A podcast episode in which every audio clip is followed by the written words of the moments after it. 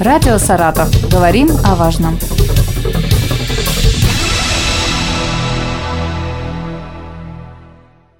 Здравствуйте, у микрофона Елена Тёмкина, и сегодня со мной в студии Надежда Игоревна Матвеева, заместитель руководителя управления Роспотребнадзора по Саратовской области. Приветствую вас. Добрый день. Надежда Игоревна, у нас сегодня с вами очень важная тема. Мы поговорим о заболеваемости корью. Как известно, в России участились случаи этого заболевания. Во многом они привозные, то есть их завозили из других республик. И в Саратовской области тоже есть случаи. Напомним, что это за болезни и насколько важно делать прививку от кори, насколько она вообще помогает не заболеть. Вам слово, есть ли какая-то статистика? Ну, у нас в Саратовской области случаи кори тоже зарегистрированы за прошедшее время.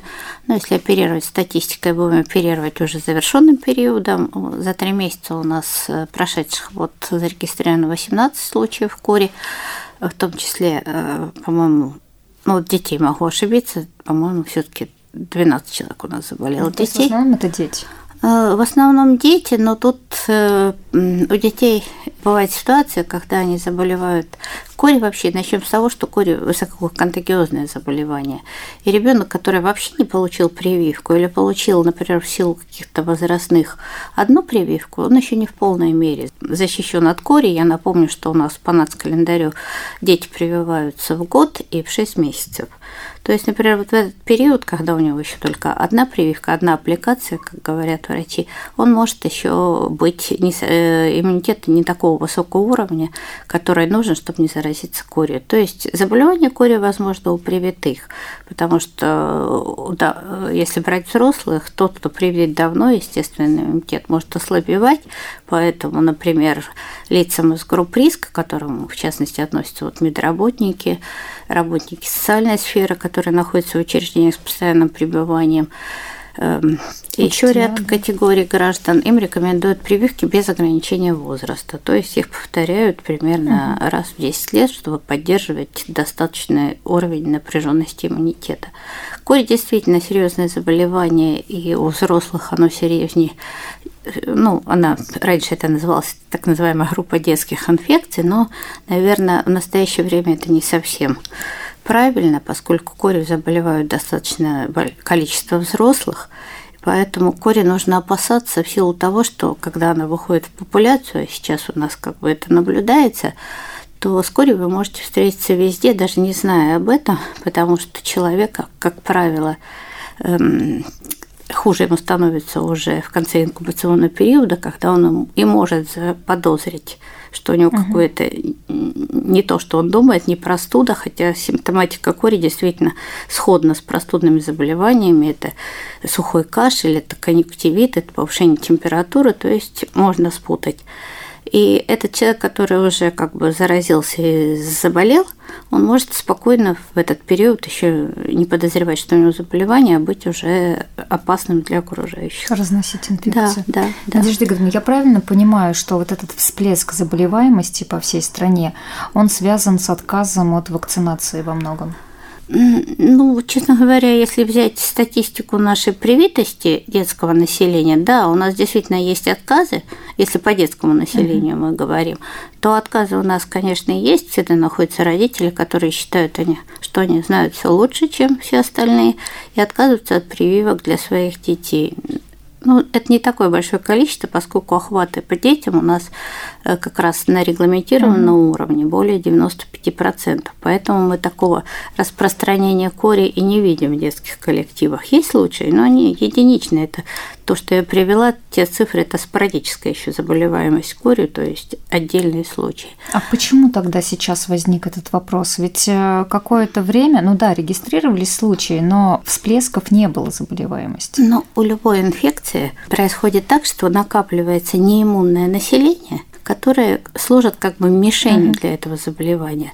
А корень, вот это распространение корень, накладывается ее высокая контагиозность. То есть корью, особенно если вы попали в какой-то коллектив, в закрытое помещение, корь – это воздушно-капельная инфекция, которая, угу. хотя вирус и не обладает большой устойчивостью в окружающей среде, но распространяется он достаточно быстро – То есть вот это его распространение способствует распространению угу. кори. То есть это можно сравнить заболевание с ветрянкой, правильно? Вот по ну, заразности, скажем да, так. Да, ну ветрянка, наверное, все-таки по контагиозности менее опасна, чем корь. Более да, опасна. Да, корью можно а заразиться какой легче. инкубационный период? До 21 дня. Ну, в среднем это угу. от 7 до 10 дней. Если был контакт, нужно отсчитывать вот этот срок. Э, да, если в течение медицинское наблюдение за контактами э, устанавливается как раз в течение 21 дня. Вы сказали, что наиболее опасно для взрослого населения. В чем опасность? Ну, взрослое население у нас э, прививается против кори. Это именно население из групп риска, которое входит в национальный календарь. Это у нас, вот я, как уже сказала, медицинские да. работники, работники образования, работники социальной сферы, работники государственных контрольных органов в пунктах пропуска, это тоже понятно, они угу. имеют дело с въездом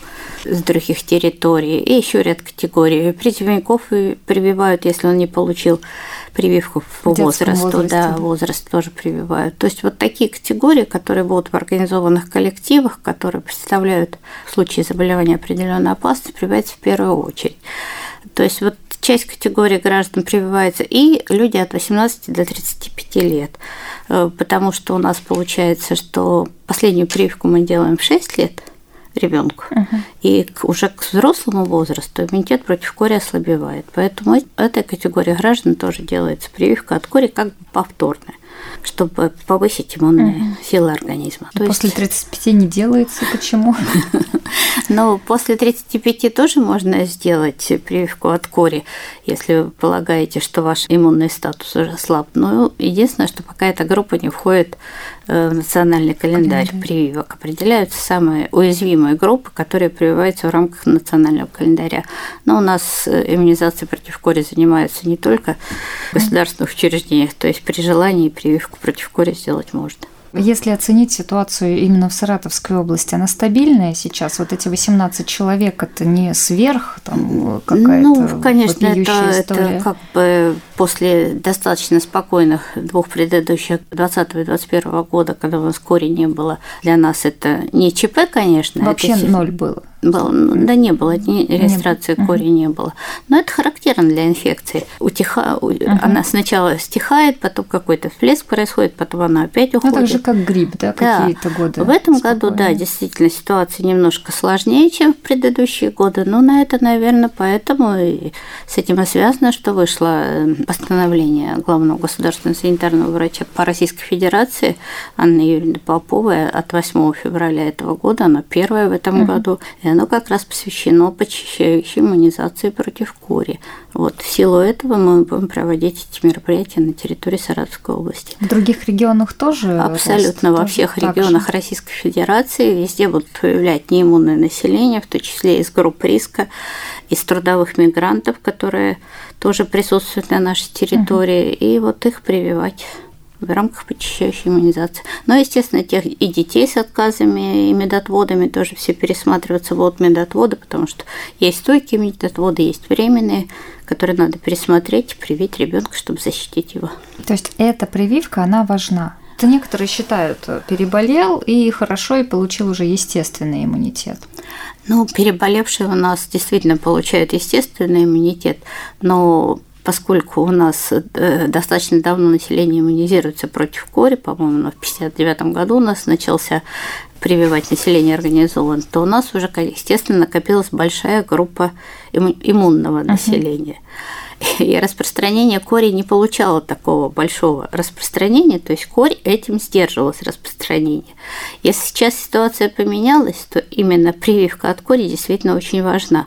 И тем, кому она показана, обязательно надо ее сделать. Надежда Игоревна, давайте вы уже э, назвали некоторые симптомы кори, э, сказали о том, что она протекает как простуда во многом, да, а какие еще симптомы? Ну, а потом у нас начинаются высыпания на лице, для которых э, ну, мелкоточечная сыпь такая на слегка гиперемированном фоне кожи. И вот эта мелкоточечная сыпь у нас спускается начинается на лице, потихонечку руки, ноги, вот спускается сверху угу. вниз. Вот такая симптоматика. Но это у нас врачи, это понятно, уже, знают. да, это уже диагностика. Это Самое главное, что если человек знает, что он был в контакте с больным корью, нужно обязательно последить за своим здоровьем своевременно, обратиться за медицинской помощью.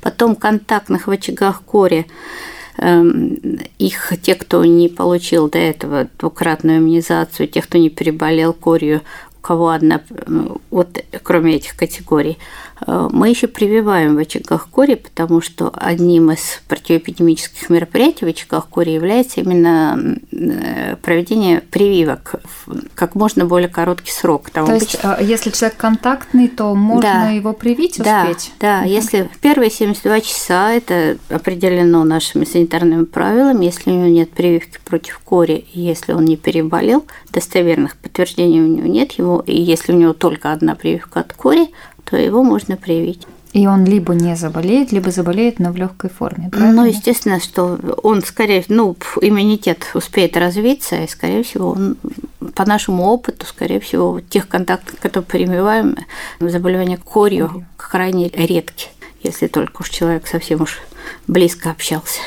Эти всплески можно ли спрогнозировать, когда утихнет если вы говорите, два года не регистрировалась вовсе, Я думаю, появилась... что вот этот год, когда нужно интенсивно поработать и нам, и медицинской нашей организациям Саратовской области по проведению почищающей иммунизации, у нас и так очень хорошая иммунная прослойка есть, но все равно вот иммун... Э, поэтому, когда мы еще больше ее сделаем, то вот это как раз закроет возникновение распространения кори на территории Саратовской области. Mm-hmm. Плюс еще мы обезопасим себя все-таки прививками со стороны трудовых мигрантов, потому что завозы с сопредельных территорий, естественно, возможны. Спасибо, Надежда Игоревна. Я напомню, что сегодня о заболеваемости корью в Саратовской области мы говорили с Надеждой Игоревной Матвеевой, заместителем руководителя управления Роспотребнадзора по Саратовской области. Радио «Саратов». Говорим о важном.